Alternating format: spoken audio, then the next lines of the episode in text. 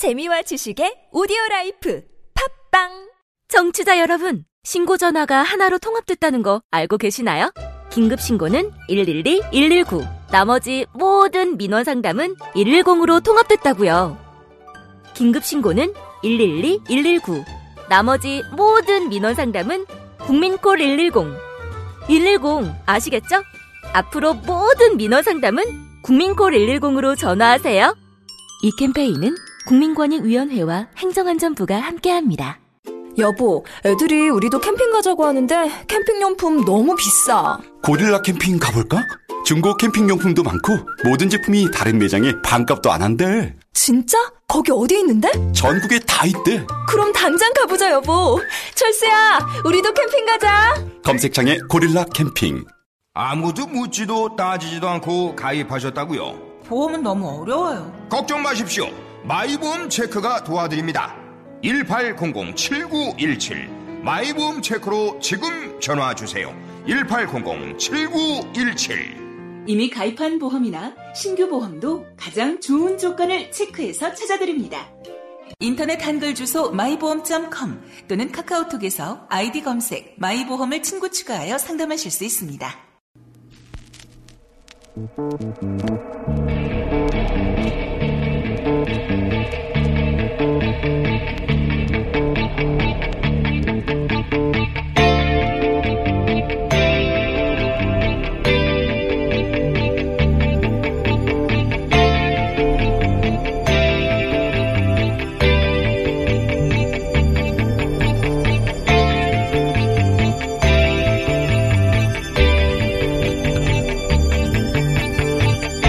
안녕하세요, 김호준입니다.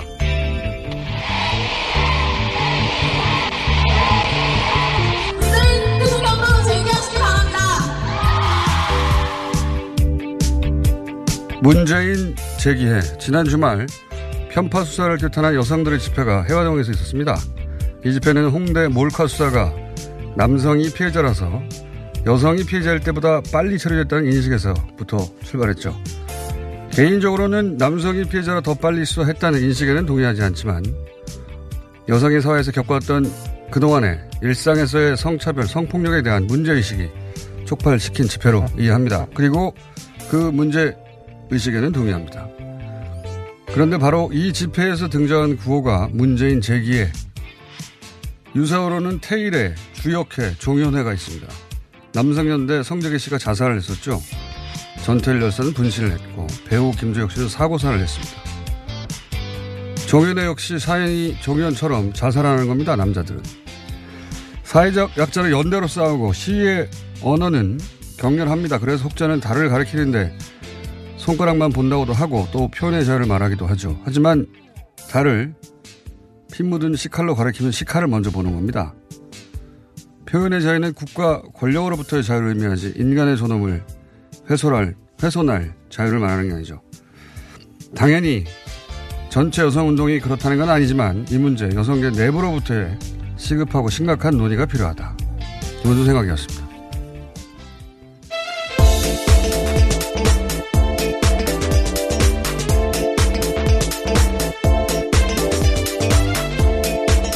시사인의 김은지입니다.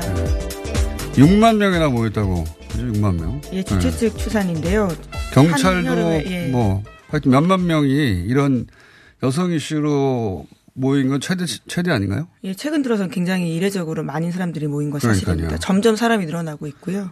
이게 이제 이 여성 문제, 젠더 문제에 공감하는 남녀 모두에게 굉장히 상징적이고 중요한 집회인데, 그래서 저도 이 집회가 성공하길 바라는데, 근데 이제 이 집회에서 일부 예, 일부 이런 혐오, 뭐 분열, 갈등의 언어를 사용하는 사람들이 있어요. 예. 네, 전체라고 보기에는 문제가 있습니다. 아주 일부라고 예, 봐야 텐데요. 일부이긴 한데 예를 들어서 뭐 재기해라는 뭐 구호나, 근데 곰이라는 문자를 드는 퍼포먼스가 나왔는데 곰은 문을 거꾸로 한 겁니다. 문을 거꾸로 한 곰이 되잖아요. 이게 뭐냐면 문은 문재인을 뜻하고요. 사진을 뒤집어서 거꾸로 들어서 머리가 아래로 향하잖아요. 노무현처럼 떨어져 죽으라는 겁니다, 이게. 예. 자살의 문자 버전이거든요. 마이크를 잡은 사람들이 이런 혐오 구호를 선창하고 집회 참여자들이 후창하는 건 이거 문제다. 그게 일부지만 원래 사회적 약자는 연대로 싸우고 연대는 공감으로 하는 거잖아요. 근데 이 구호는 정반대 효과를 낸다. 이 상대가 대통령에서가 아니라 누구든지 집회 구호에서 자살하라는 구호가 나오면 안 되는 거죠. 네. 어, 이 제기해는 그, 그런 일부 커뮤니티에서 자살의 의미로 오랫동안 쓰여왔던데, 이제 해명은 문제 제기한다는 의미로 썼다고 하는데. 네, 주최 측에서는 그렇게 예. 이야기했습니다. 근데 이게 사실이 아닌 게, 그러면은 문재인 대통령에게 이 문제를 제기합니다. 이렇게 말해야 되는데, 문재인 대통령은 제기하시기 바랍니다. 하는 거거든요. 이, 거짓말입니다. 그 해명은. 어쨌든 저 같은 남성이 이 문제를 거론한 건 한계가 있고, 여성계 내부에서, 예. 어, 이 일부 주장에 대해서 걸러내야 하지 않나. 네, 물론 어제 그러니까 토요일에 있었던 집회의 핵심 메시지는 사회 모든 분야에서 성별 이유로 불평등 사라져야 그렇죠. 한다라는 네. 것들인데요. 이제 그런 것들이 가려지게 만드는 도구들에 대해서는 또 문제제기가 있는 것도 사실입니다. 그래서 저는 그 이 이슈를 이야기하는 이유가 뭐냐면 요즘 이제 난민이나 여성 문제 사회적 약자에 대한 문제를 이렇게 혐오의 언어로 덮어버리는 그런 시도들이 있어요. 실제 일부지만 이 난민 이슈를 이 제기해라는 용어를 쓰는 따로 일부의 여성 커뮤니티에서 난민 이슈를 가장 공격적으로 대응하거든요.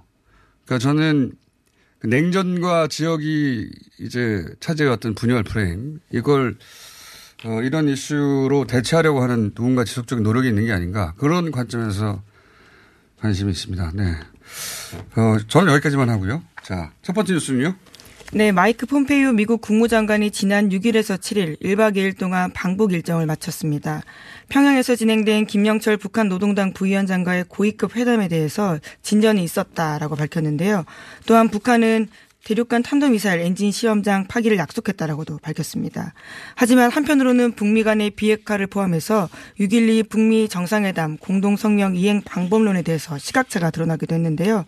북한은 칠 일 밤 대외용 메시지로 조선중앙통신을 이용해서 외무성 대변인 담화를 내놓았습니다. 이 내용들을 보면 불편한 감정들을 그대로 싣고 있는데 미국 측에서 싱가포르 순회 상봉과 회담의 정신에 배치되게 씨브이아이디, 신고, 검증 이런 것들을 이야기하면서 일방적이고 강도적인 비핵화 요구만 하고 있다라면서 회담 결과는 극히 우려스럽다라고도 밝혔습니다.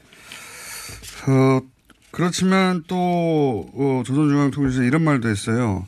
우리는 트럼프 대통령에 대한 신뢰심, 신뢰심을 그대로 간직하고 있다.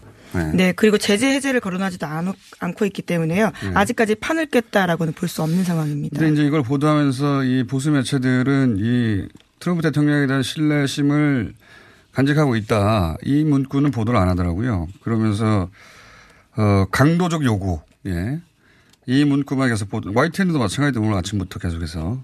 네, 갈등 상황을 부각하는 쪽들이 훨씬 더 많은 것들이 사실이고요. 미국 언론 또한 그렇습니다. 미국 언론도 그렇죠. 예, 조선일보는 뭐 김정은도 못 만나고 빈손으로 나온 폼페이오 이런 이렇게 보도를 했던데 처음부터 김정은 위원장의 면담 일정이 없었다고 해도 예, 모른 척하면서 이런 어, 타이틀을 뽑는 거죠.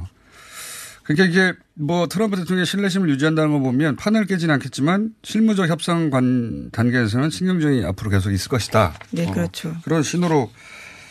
어, 읽어야 되겠어요. 중요한 건 김정은 위원장 면담이 애초부터 없었다는 겁니다. 그러니까 이게 실무 협상이라는 얘기고 갈등이 점점 고조되면서 어느 순간 결정권자들이 나서서 해결하는 트럼프 대통령도 선호하고 그런 방식으로 앞으로 전개되겠죠. 그래서 부정적인 뉴스가 많이 나올 것 같고. 네, 또 주요 쟁점에 대한 진전이 이뤘다라고 하면서요. 북한과 미군 유해송환 관련해서는 오는 십이 일에 판문점 실무회담 연다라고 합의했다고 하고요.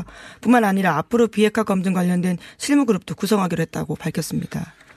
그 이제 용어는 바꿨어요. 지난 금요일 날 말씀드렸다시피 씨브이아이디가 아니라 에프에프브이디로. 예. 네, 최종적이고 완전하고 검증 가능한 비핵화라고요. 예. 에프에프브이디라고 합니다. 그 씨브이아이디에 대해서 거부감이 있다 보니까 에프에프브이디, 예, 브이디로 바꿨고 폼페이오 장관은 뭐 만나고 나서 북한은 완전한 비핵화를 약속했다. 다시 한번 말하지만 이런 식으로 얘기했는데 어, 그러니까 여러 가지 시그널이 조합적으로 나오고 있는 와중입니다. 예, 북한도 어, 뭔가 그 실무 협상이 탐탁지 않은 부분이 있고 예, 폼페이오 장관도 우리 요구가 강도면 전 세계가 강도다. 이렇게 또 대응도 했죠. 예. 네. 서로 계속 센 말들을 주고받고 있는 상황이긴 한데요. 일종의 협상 과정에서의 첫 고비길에 들어선 게 아니냐라고 보는데, 협상이라고 하는 게 원래 좋았다 나빴다 나빴다 좋았다 하는 것들이기 때문에 이제 과정에 들어섰다라고 봐야 될 것 예. 같습니다. 이렇게 되니까 이제 미국 쪽에서 또 강경파들이 얼씨구 하고 예. 한미 훈련을 재개해야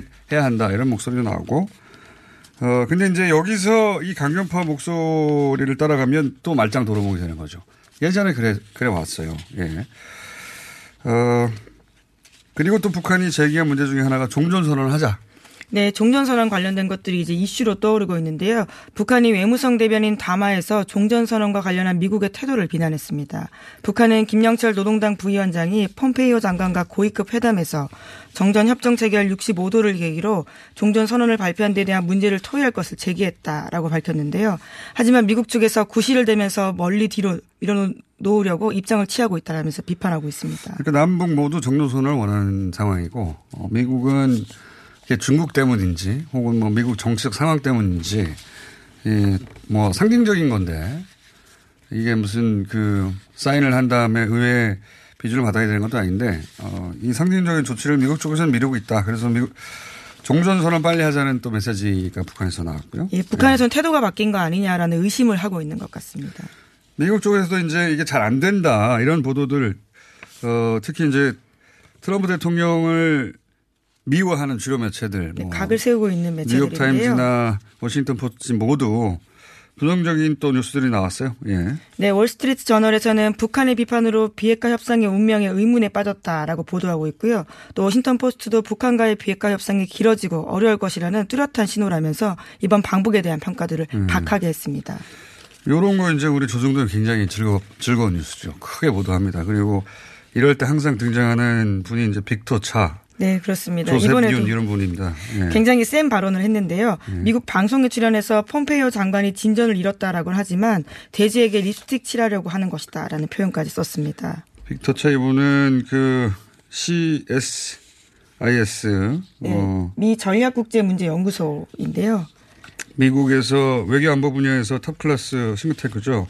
동북아 문제에 있어서는 일본의 이해를 굉장히 충실히 반영하는 것으로 유명한데, 여기 한국 속자로 있는 분입니다. 한국계고 강경파죠. 대북 강경파여서 북미 관계에 대해서 좋은 소리 하는 걸 제가 본 적이 없는데, 예, 항상 북한은 믿을 수 없는 존재라고. 어, 이분은 북한과 협상 테이블에 앉아본 적이 없는 분입니다. 그래서 적당히 걸러서 들으면 된다. 예. 네, 그래서 폼페이오 장관도 이에 대해서 피로감을 호소하기도 했는데요. 어제 일본 도쿄에서 한미일 외교장관 회담을 한 뒤에 공동 기자회견에서 이렇게 이야기했습니다.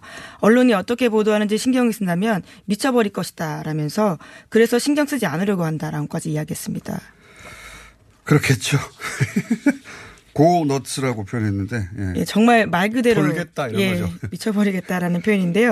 음. 이런 이야기도 했습니다. 우리 앞에 놓인 길은 어렵고 도전적일 것이고, 우리 비판자들이 우리가 성취한 것들을 과소평가하려고 할 것이라는 점도 알고 있다라면서요. 앞으로 계속 거기에 신경 쓰지 않고 잘해나가겠다라고 이야기했습니다.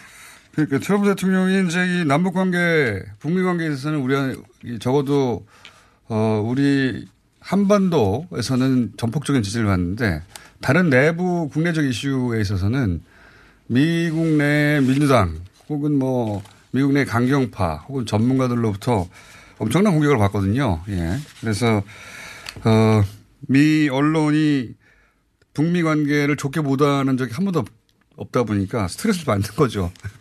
이 양반도, 폼페이오도. 네, 과소평가받고 있다라는 이야기들을 직접 했습니다. 그건 맞죠. 예. 맞습니다. 과소평가 받고 있는 게. 어, 이 문제는 저희가 잠시 후에 또 전문가들 연결해서 예, 폼페이오 장관이 북한도 갔다가 일본도 갔거든요. 예. 네, 그리고 또 베트남도 가서요. 베트남에서는 예. 또 북한이 베트남 모델을 꿈꾸고 있다라는 식의 이야기도 했습니다. 이 폼페이오나 트럼프 대통령 머릿속에 북한이 엄청 크게 자리 잡고 있다는 얘기죠. 어딜 가든 북한 얘기를 합니다. 어딜 가든. 베트남 가서도 북한 얘기를 하고 있고. 그래서 어, 전문가 연결해서 예, 이 회담에 대해 잠시 후에 얘기 나눠보겠고, 어, 다음 뉴스는 뭡니까? 네, 또 북한이 해외 투자자를 모으기 위해서 적극 나서고 있다라는 보도도 있는데요. 중국과 통하는 서북 창구인 황금평, 거기에 또 더불어서요 북중로 접경 지역인 아선 특별경제구역에 대해서 투자 유치에 열의를 보이고 있다라고 합니다. 북한 전문 매체인 엔케이 뉴스에서 이렇게 보도했는데, 러시아 블라, 블라디보스토크 시 당국이 운영하는 곳에서 이번 오는 십일일에 기업 사이의 투자 간담회도 개최할 예정이라고 합니다.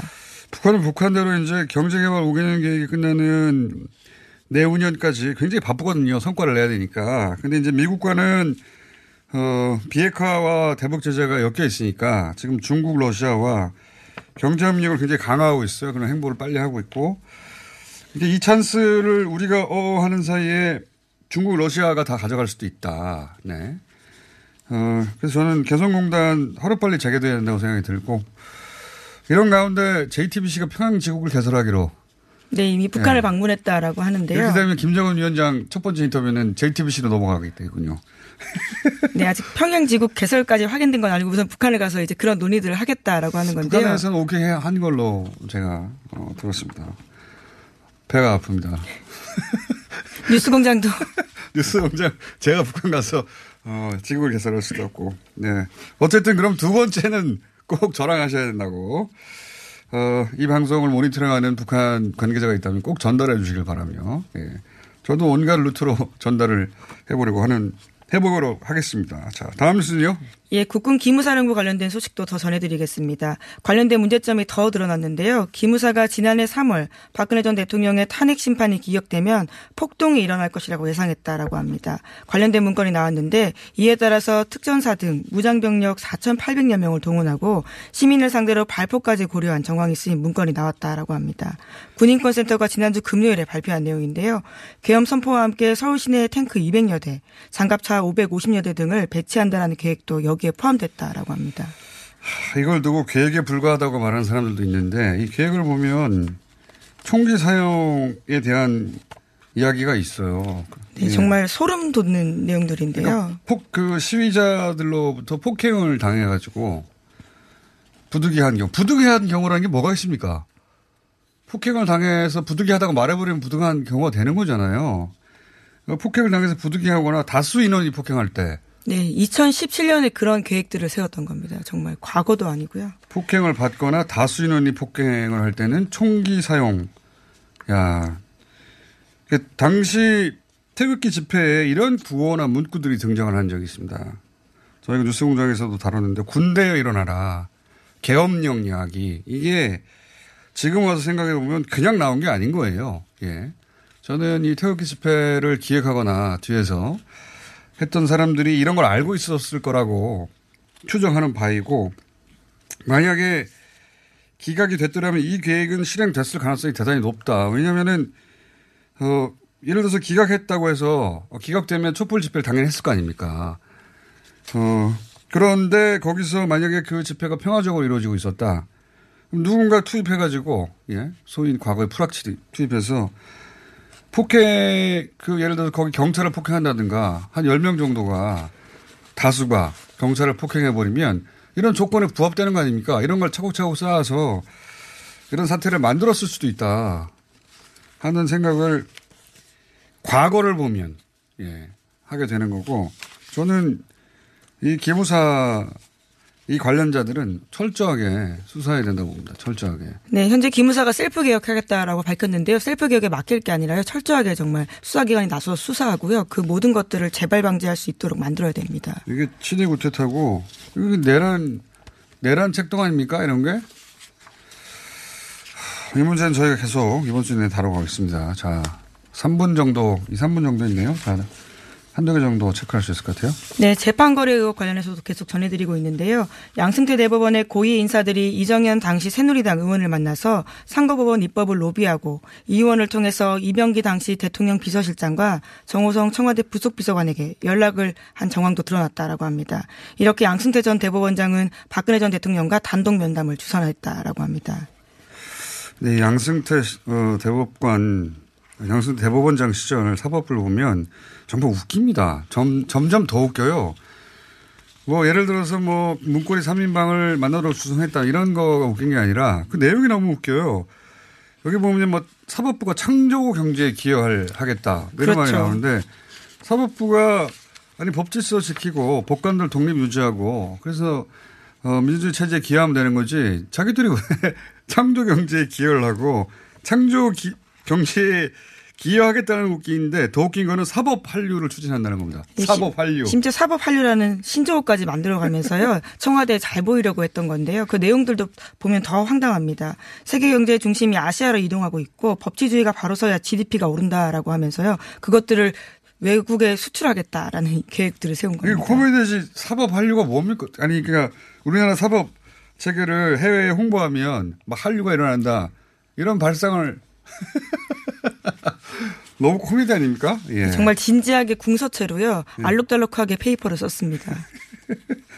어쨌든 어, 사법부가 대통령한테 잘 보이려고 예, 창조 경제에 기여하겠고 그 기여 방안으로 사법 한류를 추진하겠다고.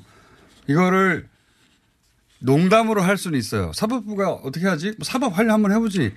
빵 터지는 웃긴 포인트인데 이걸 진지하게 문서로 작성했다는 거예요. 네, 내부 문건으로 작성했고요. 모두가 검토하고 보고했던 내용들입니다. 아, 코미디입니다. 코미디인데 이런 식으로 했어요. 이런 식으로 했고 어, 법원 행정처에서 그래서 이런 문건들을 확인해 보려고 검찰이 하드디스크 제출하라고 했더니 지금 거부했죠. 네. 네, 계속해서 내고 있지 않은데요. 원세훈 문건 작성했던 정다주 전 기획조정심의관 현재는 울산지법 부장판사라고 하고요. 이 사람에 대해서도 하드디스크 제출하라고 요구했는데 불응하고 있고 뿐만 아니라 고영한 대법관도 하드디스크를 제출하지 않은 상태라고 합니다. 압수수색해야죠 이제 뭐.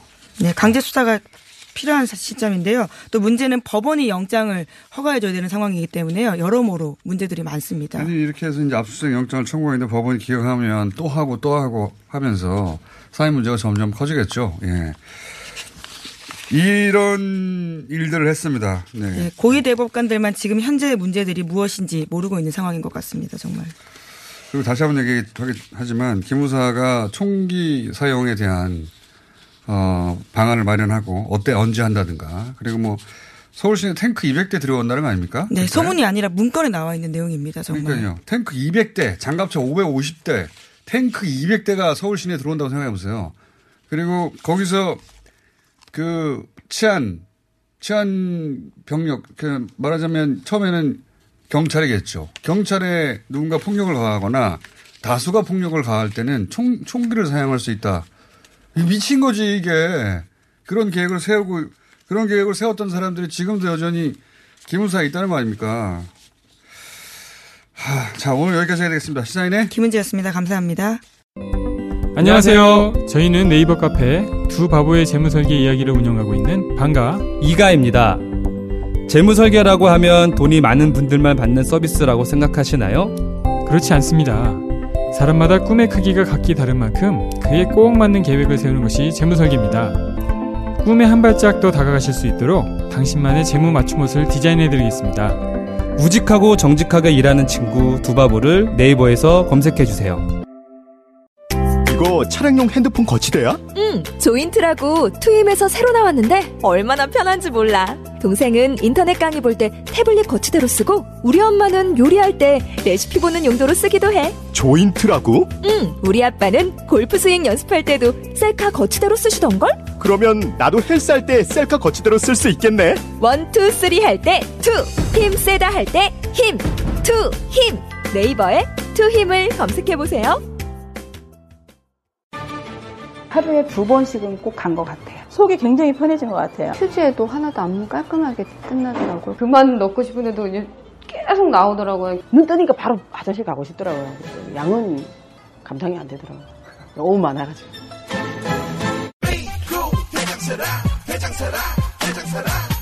장실 장실 굿모닝 화장실 바나 바나 굿모닝 바나나 검색창에 미궁 대장사랑.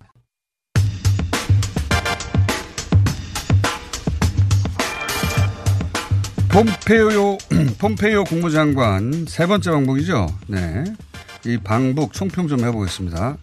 김준형 교수님 연결됐습니다. 안녕하십니까? 네, 안녕하십니까? 국내 계시면 항상 나오시는 분인데 해외에 계신가 봅니다. 예, 또 중국입니다. 아니 도대체 어떻게 그렇게 다니십니까? 얼마 전에 독일 갔다가, 얼마 전에 미국 갔다가, 싱가포르 갔다가, 일본 갔다가, 중국 가셨어요? 예. 예. 다 본인, 와야죠. 본인 비용으로 가시는 겁니까? 다? 그 비행기표를 아, 다? 그건 아닌데요. 예. 예. 그렇군요. 안 그래도 중국하고 좀, 중국 사람들하고 좀 설전을 했거든요. 어제, 그제? 그렇군요. 설전 내용이 뭐였습니까? 예.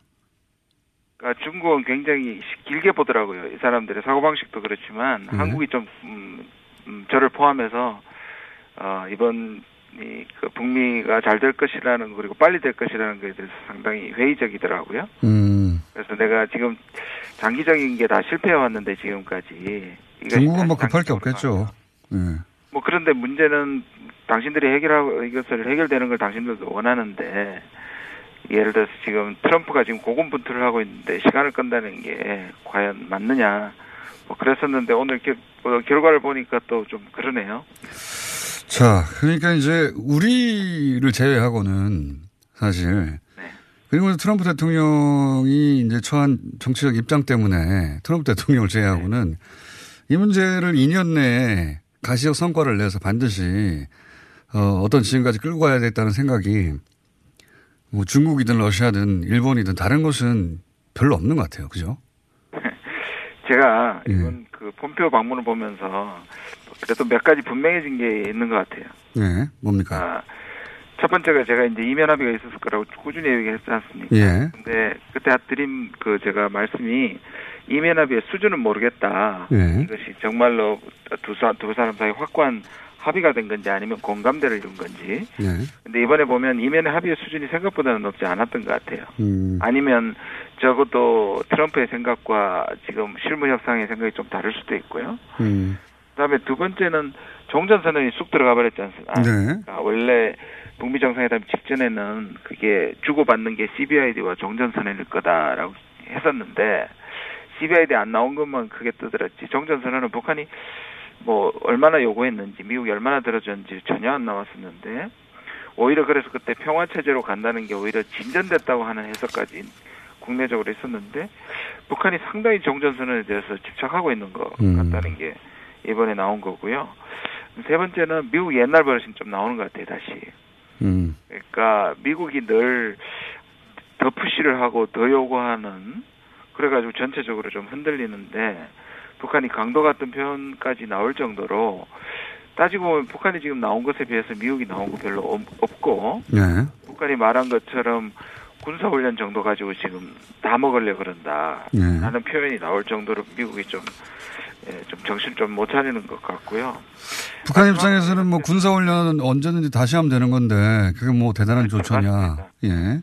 이런 거죠. 그다음에 이제 마지막으로는 그 마지막 기싸움이라는 측면이 좀 더 이게 좀, 좀 중요한 포인트에 온 것 같은데 뒤에 북한인들이 그래도 생각을 열어놓은 거는 저는 지금이 뭐 트럼프가 정상회담을 취소하기 직전에 북한의 첫 번째 불만이 나왔던 상황으로 좀 돌아간 것 같거든요. 음. 거기 좀 반복되는 것 같거든요. 근데 이제 북한 쪽에서 이제 대놓고 어, 비판을 하고 뒤를 열어놨기 때문에 첫 번째 경험 때문에.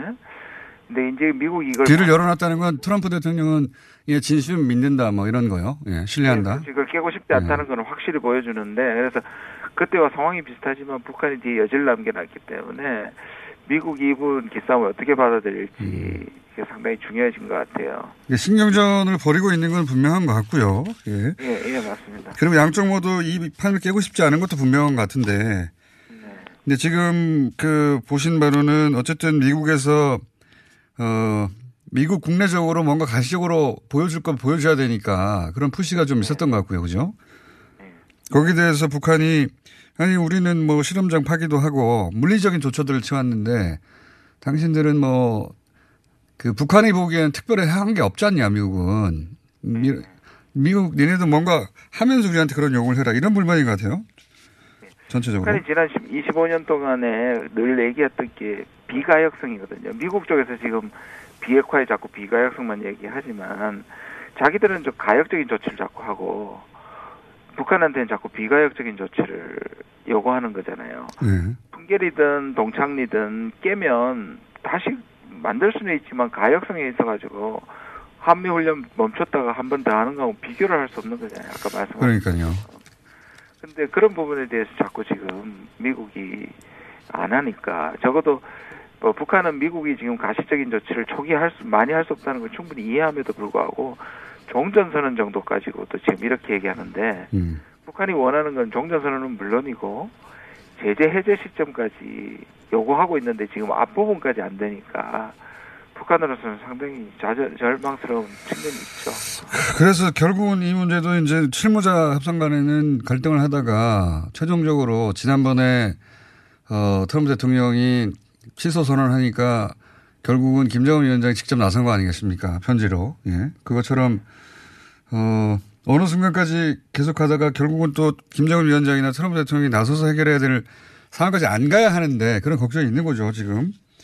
그렇죠. 그래서 제가 오늘 아침에도 트위터를 봤는데 혹시라도 나오는지. 네. 트럼프가 이게 이제 어떤 반응이 나왔는데 트럼프는 아마 지금은 좀 얘기가 안 나오는 것 같고, 또 아까 제가 지난번 상황하고 비슷하고 얘기한 이유 중에 하나가 볼턴이 네. 어, 폼페오가 가기 전에 일 년이면 다 할 수 있다고 얘기했잖아요. 네, 예, 한번 다뤘죠 저희도. 근데 그 일 년은 굉장히 따지고 보면 옛날보다 워딩은 점잖지만 그건 사실 일 년 안에 가능한 거는 미국이 아무것도 안 하고 네. 북한만 파괴해가지고 일 년에 가능하다는 아주 그런 부분이 들어있기 때문에. 볼턴이 다시 한번 볼턴 한 건가요, 그러면? 그렇죠. 아, 그런 상황이군요. 그러니까 이제 북한 입장에서는 그 싱가포르에서는 서로 신의와 어, 그 신뢰를 가지고 이 문제를 풀자고 했는데 우리는 하려고 하는데 얘는 뭐 아무것도 안 하냐? 이런 상황인 것 같고. 예. 트럼프 대통령이 그리고 폼페이오가 처한, 처한 상황은 북한이 한 게 뭐 있냐, 오히려 또 미국 내에서는 그런 거 아닙니까? 주류 매체들이 한 게 아무것도 없다, 얻어낸 게 없지 않느냐, 뭐 이런 공격을 받고 있는 거고. 어려운 일입니다 이거.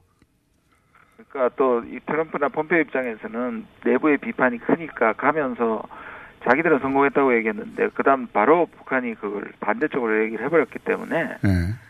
또 폼페오는, 폼페오는 가면서 그 비판에 직면할 수 있기 때문에 또 강한 모습을 보이는 거죠. 씨비아이에서 파괴한 적 없다. 네. 예제는 미리 풀지 않는다. 또 이렇게 이제 국내, 이건 사실 미국 국내를 향한 우리는 단호하다, 북한은 지지 않는다고 또 보여줘야 되기 때문에. 이러다가 과거에 그 망가진 적이 있는데, 그렇죠. 과거에. 바로 예. 그거죠. 네. 이렇게 조금씩 조금씩 에스컬레이션 돼가지고 결국은 뭐 감정이 상하고, 물론 뭐 지금은 그 모든 걸 뒤집을 수 있는 최고 결정권자들이 나서다는 카드가 있긴 하지만, 어, 어쨌든 세 번째 만남에서 어, 아주 매끄러운 건 아니었던 건 분명한 것 같고요. 그렇다고 뭐 판을 엎을 정도는 아니었다 하더라도. 근데 이번에 그 김정은 위원장을 만나는 일정이 없었다고 하는데 왜 그랬을까요? 굳이 북한까지 가면 어, 만나고도 올 수 있는데 안 만나는 이유가 뭘까요? 김정은은 만나서 네. 뭘 얘기, 지금까지의 스타일을 보면 만나서 뭔가를 던져주든지, 최고, 북한에서 특히 왔는데 최고 존엄으로서의 뭘 해야 되는데, 네. 지금 상황이 이런 상황에서 만나면 어정쩡하잖아요. 북한이 양보하는 모습을 보일 수도 없고, 또 북한이 또 그 강경하게 나와서 판을 전체를 말씀하신 것처럼 최고 결정자의 결정을 남겨둬야 하는데, 만약에 폼페이오를 만나버리면 사실 이 부분을 카드를 쓰는 게 되기 때문에 오히려 안 만나는 게 훨씬 더 정상적인 거죠 지금 음. 지금 상황에서. 듣고 보니까 그렇습니다. 네. 어, 그리고 종전 선언이라고 하는 것도 북한 입장에서는 그 미국이 할 수 있는 비가역적 조치 중에 그나마 빨리 할 수 있는 게 종전 선언 아니냐, 이런 관점에서. 어, 종전선언, 북한이 종전선언을 싱가포르 때 얼마나 말했는지는 모르겠지만 지금은 종전선언이라도 빨리 해야 된다, 이렇게 입장을 정한 것 같습니다. 그죠? 예, 그래서 지금 칠월 이십칠일이 가시권에 있는데 시간이 너무 촉박하거든요. 정상이 만나기에는. 그렇죠.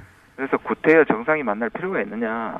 저는 오히려 지금 김영철과 강경화, 폼페오가 정도가, 또는 이영호 북쪽에서 그냥 장관끼리라도 종전선언을 음. 칠월 이십칠일에 하는 게 저는 뭐 필요하다고 생각이 들고, 이, 이 점에서 사실상 청와대가 뭐 진전이라고만 자꾸 구체적으로 얘기하기보다는 지금 북한도 한국적으로 바라보는 측면이 있고, 적어도 종전선언에 관해서는.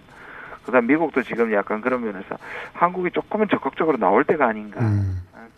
지금 푸시할 때다. 예. 예.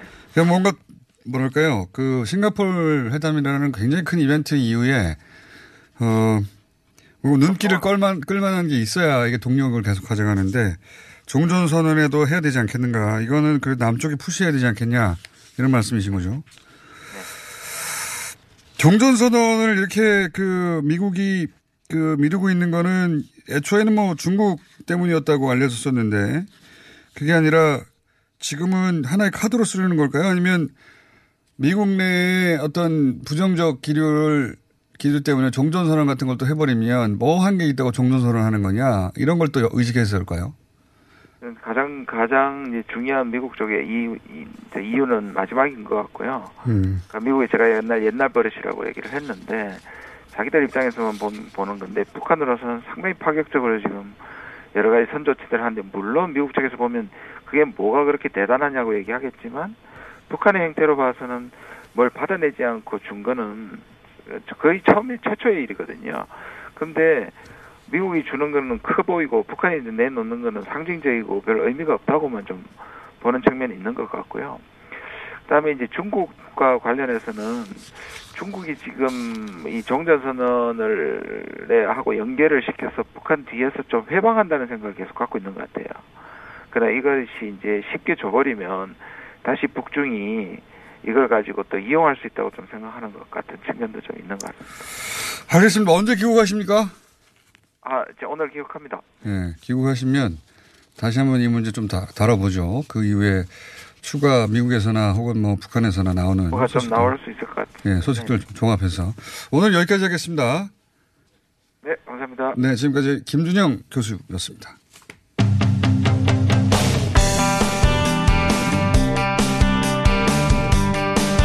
자, 폼페이오 장관이 북한을 갔다가 일본을 갔습니다. 여기서 한미일 삼 국의 외교장관 회담이 있었죠.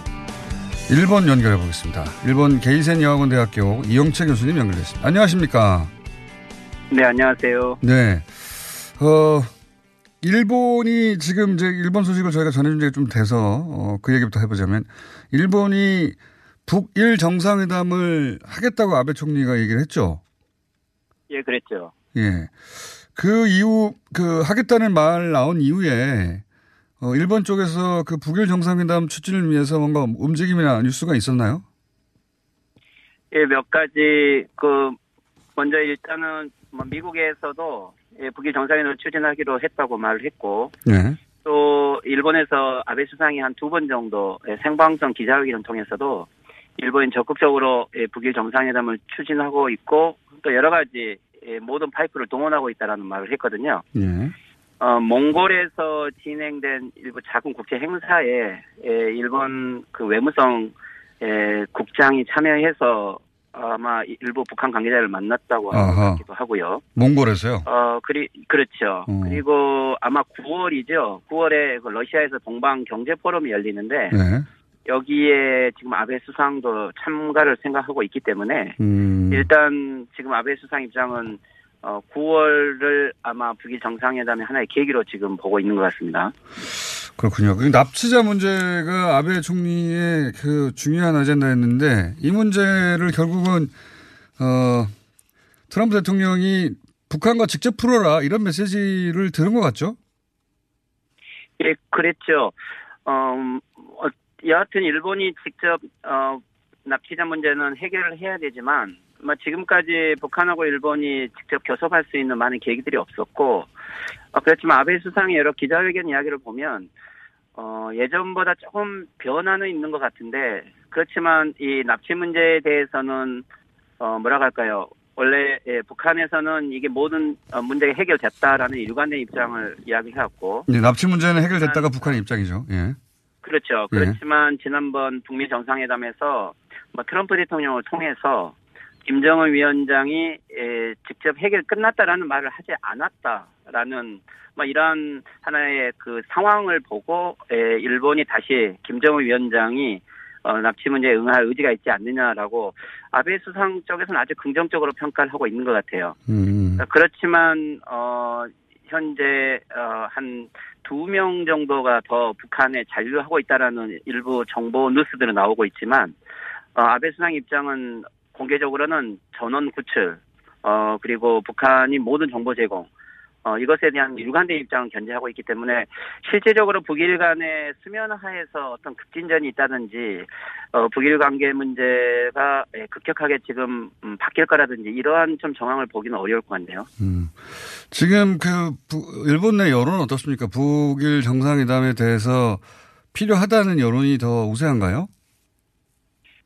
그렇죠. 어쨌든 남북 정상회담과 북미 정상회담이 진행되었고 대부분 일본 미디어도 이 북미 협정 내용에 대해서는 비판적이지만 이제 미국이나 한국에 의존하지 않고 북일 관계 정상화를 일본이 직접 나서야 된다는 여론은 많은 것 같아요. 그렇군요. 그리고 특히 아베 수상이 국내 정치에서는 비판을 많이 받지만 외교와 경제 문제에 대해서는 그렇게 비판을 받지 않거든요. 네. 특히 외교에 대해서는 트럼프 대통령하고 그래도 개인적인 신뢰가 있고 많이 친하다고 생각하기 때문에 아베 수상을 어, 유지해서 아마 외교 문제도 풀어야 된다는 음. 여론이 훨씬 더 많아서 특히 아베 수상이 이 일본 납치자 가족들을 다시 수상 관저에 초청을 했고 어, 여러 가지 외교적인 지금 조치를 취하려고 하기 때문에 지지율이 지금 조금 회복이 되었죠. 아, 그래서 그렇구나. 아마 외교적인 성과를 어, 다시 이용하려고 하는 것 같습니다. 그러면 지금 아베 총리가 연임될 가능성이 높은 겁니까? 예, 지금까지는? 그렇죠. 현재적으로는 음, 저는 지난번에서부터 계속 그 아베 수상이 이 국내 문제만 가지고 사임하기는 쉽지 않을 거다라고 말씀을 드렸었는데 아마 구월 총재 선거에서는 지금 현재 자민당 내부의 분위기는 네. 아베 수상이 결정된 거라는 식으로 아하. 대부분 이야기를 하고 있고요. 음. 어, 그리고 실질적으로 아베 수상이 어, 오 년간 모든 선거에서 다 이겼지 않습니까? 네. 그리고 또 지금 현재 아베 수상을 대체할 수 있는 야당이라든가 여당 내에 확실한 카드가 없기 때문에 음. 오히려 일본 사회가 고립될수록 또 일본이 오히려 지금 국제 정세에 타지 못한다고 있는 불안감이 많을 많을수록 어, 심리적으로는 안정적인 아베 수상을 지지하려는 여론이 더 높아지겠죠. 음. 특히 지금 지지 여론을 보면 어, 지금까지 부동층이라고 할까요? 어떻게 보면 어, 대도시의 어, 부동층들이 다시 아베 지지로 돌아선 게 조금 많이 특징적인 것 같네요. 음, 그렇군요. 아베 총리가 그러니까 그 최근 몇 달간 지속됐던 체계 최대 위기 국면은 좀 넘어가는 양상이군요, 현재 일본에서는. 예, 예, 아베 수상도 조금 자신감을 보이고 있고 이번에 구월에 다시 재선이 되면 이제 사 년을 더 연속을 하기 때문에 그러니까요. 이천이십 년 이후까지 즉 아베 수상 체제 속에서 일본이 안정적으로 된다고 봐야 될 것 같고요. 어 그리고 현재 이 아베 수상이 오는 시월 중국 방문이라든지 또는 문재인 대통령 초청 같은 것들을 지금 외교 뉴스를 흘리고 있는데 모르겠어요. 제가 보기에는 일, 어, 중국이 예, 방문을 직접 받아들일지 문재인 대통령이 방위를 할지는 모르겠지만 구월 총재 선거 이후에 벌써 시월에 이런 큰 어, 한중일 어, 정상회담을 포함을 해서 이런 정상 외교를 일정을 놓고 있다는 것은 음. 어떤 구월 총재 선거에 대한 압력적이기도 하고 또 능력 있는 모습을 보여주기 위한 것이겠죠. 음. 그러니까 재편 패싱 이런 얘기를 한동안 들었고 실제로 그래 왔는데 지금 위기 국면은 조금 벗어나서 자신감을 되찾고 오히려 이제 어, 패싱됐다는 걸 되돌리기 위해서 일본 주도의 어, 외교적인 만남들 이벤트를 많이 기획하는 거군요 지금. 그러겠죠. 아마 북일 정상회담이라든지 이 납치 문제 해결은 뭐 그런 의미에서 오히려 어 아베 수상이 뭔가 성과를 내야 되는 문제이기 때문에 음. 더 적극적으로 해야 될 것이고 아마 구월 전까지는 어떤 형태로든지 북일 정상회담은 추진하려고 하는 것 같아요. 구월 전까지요? 아베 수상도 예, 아베 수상도 음. 어, 트럼프 대통령과의 약속도 했고 또 생각보다는 북미 관계가 그 일회성 이벤트로 끝나지 않고 조금 지속성이 있다는 것을 생각을 하는 것 같기 때문에 음. 아베 수상 입장에서는 어, 북일 정상회담은 아주 필요한 상황이죠. 지금 이제 북일 정상회담 그러니까 그 소위 재팬 패싱의 핵심이 이제 일본이 북한과는 아무런 커넥션도 없고 어, 통로도 없어서 계속 패싱 당해왔는데 그걸 극복하기 위해서 북일 정상회담을 추진하려고 하는데 그게 구월 이전에 있을 것 같다고요? 어, 어. 지금 뭐랄까요 국내 상황이 물론 어, 모리 토목 학원 문제라든지 몇 네. 가지 문제가 지금 어, 다시 잠식기로 들어가긴 했지만 어, 구월까지 어떤 상황이 일어날지 솔직히 아베 수상도 예측하기는 어렵죠. 어, 야당은 일관되게 에, 아베 수상의 부패 문제를 거론하고 있고, 물론 일반 국민들은 지금 국제적인 정세 변화 때문에 일시적으로 아베 수상의 지지로 돌아서고 있지만, 예, 아베 수상이 대외 외교에서 큰 성과를 내지 못하고 어, 실질적으로 뭐, 국제적으로 미, 일본이 고립되고 있는 것은 사실이잖아요. 예. 그렇지만 이게 에, 실질적으로 다시 제이 차 어, 남북 정상회담이라든지 또는 어, 북미 정상회담이 다시 추진되는 움직임이 생기면 일본의 고립론이 또 다시 나오겠죠. 결국 아베 수상이 일본 납치 문제 해결을 할 것이라고 약 십이 년 이상 오랫동안 납치 문제를 주장해 왔기 때문에 믿어지고 있는 건데, 결국 아베 수상이 너무 납치 문제에 대한 어, 수위를 높여버려가지고 아베 수상 때문에 납치 문제가 해결되지 않는다든지 음. 오히려 납치 문제를 솔직히 이용하고 있는 측면이 더 많다고 보는데, 어, 납치 문제랑 그거는 성과가 없었을 때 아베 수상에 대한 비판 여론이 다시 나오겠죠. 알겠습니다. 어제 있었던 한미 삼국 외교 장관들의 어떤 그 성명에서 일본이 주목한 대목이 있습니까? 예, 어제는 이 폼페이오 어, 국무장관이 일본은 처음 방문한 거죠. 그래서 어, 아베 아, 처음 처음 갔나요, 폼페이오 장관이? 예. 그렇게 남북을 자주 왔다 갔다 했는데. 예. 예. 했지만은 한국에서 기자회견도 하고 그랬지만 어, 일본은 처음이죠. 그래서 공식 방문이어서 어, 아마 이 남 북미 정상회담 이후 첫 어, 북한과 협상이었기 때문에 그 내용에 대한 아주 관심이 많았다고 보여요. 어, 그렇지만 합의 내용을 보면 어, 우리가 쉽게 말하면 씨브이아이디 방식이라고 하죠. 네. 이 부분에 대해서 어, 다시 확인을 했다고 하고, 네. 일본이 관심이 있는 것은, 어, 이번에 외무성 페이지에서 공식적으로 쓰고 있는 내용은, 어, 이게 대량 파괴 무기, 그리고 모든 거리에 미사일까지 포함을 해서 씨브이아이디를 한다라고 지금 표현을 하고 있기 때문에, 어, 어떻게 보면은 일본, 미국 내에서, 어, 이 강경파들이 주장하는 여러 내용들은 일본이 일관되게 주장하고 있는 내용과 일치한다고 보이거든요. 음. 그래서, 어, 폼페이오 국무장관이, 어, 북일, 어, 북미 협상의 내용과는 좀 별도로 일본과 합의한 내용에 대해서는 조금 수위를 높이고 있는 게 조금, 어, 걱정거리이긴 하네요. 음, 그러니까 일본을 그 범위로 하는 그 중거리 미사일까지 거론될 수도 있다. 그걸 미국이 지지할 수도 있다. 이런 말씀이시네요. 예, 외무성 페이지를 음. 보면 어쨌든 일본은 폼페이오 국무장관에게 이런 내용을 확인을 했다라고 음. 같이 협의하기로 알겠습니다. 했다라고 적고 있죠. 예. 이렇게 되면 더 복잡해지는데 오늘은 여기까지 해보겠습니다. 감사합니다. 네, 수고하십시오. 이영채 교수였습니다. 삼 부에서 뵙겠습니다.